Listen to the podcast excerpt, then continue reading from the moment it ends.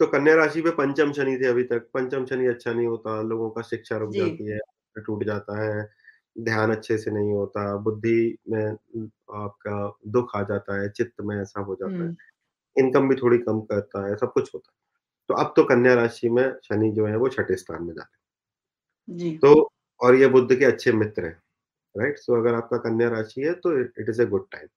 6th का Saturn बहुत appreciate किया जाता है क्योंकि वो अष्टम को खत्म करता है, 12वें को खत्म करता है और तीसरे को भी खत्म कर देता है। यानी कि आपके जीवन के अंदर से कष्ट को, शत्रुओं को, लॉस को और स्ट्रगल को एक साथ खत्म करता है शनि छठे स्थान। यानी कि छठे स्थान के शनि में आपका कॉम्पिटिशन जो है वो शनि जैसा हो जाता है। हुँ, हुँ। हीन-हीन हो जाता है। सो दैट मीन्स फॉर कन्या राशि पीपल आपका बिज़नेस, आपका नौकरी, आपके प्रोफ़ेशन के हिसाब से it is a super time. Very good time, right?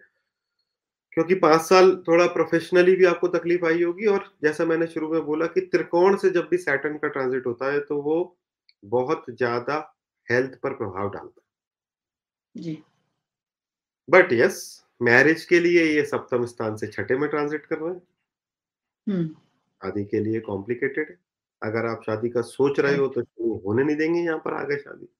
क्योंकि ऐसा हो जाएगा कन्या राशि में सप्तम में गुरु, छठे में शनि, गुरु बोलेंगे शादी करो, शनि होने नहीं देंगे, तो ये एक कॉन्फ्लिक्टिंग सिचुएशन रहेगी।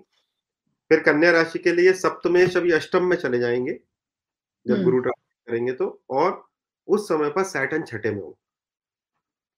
Health of the spouse, that is also into problem for कन्या राशि। दिस इज़ तो योग करना चाहिए जब शनि छठे में ट्रांज़िट करें तो। हुँ। सेवा चाहिए, योग करना चाहिए जिससे कि सैटर्न आपको आपके बेस्ट अपने बेस्ट रिज़ल्ट दे,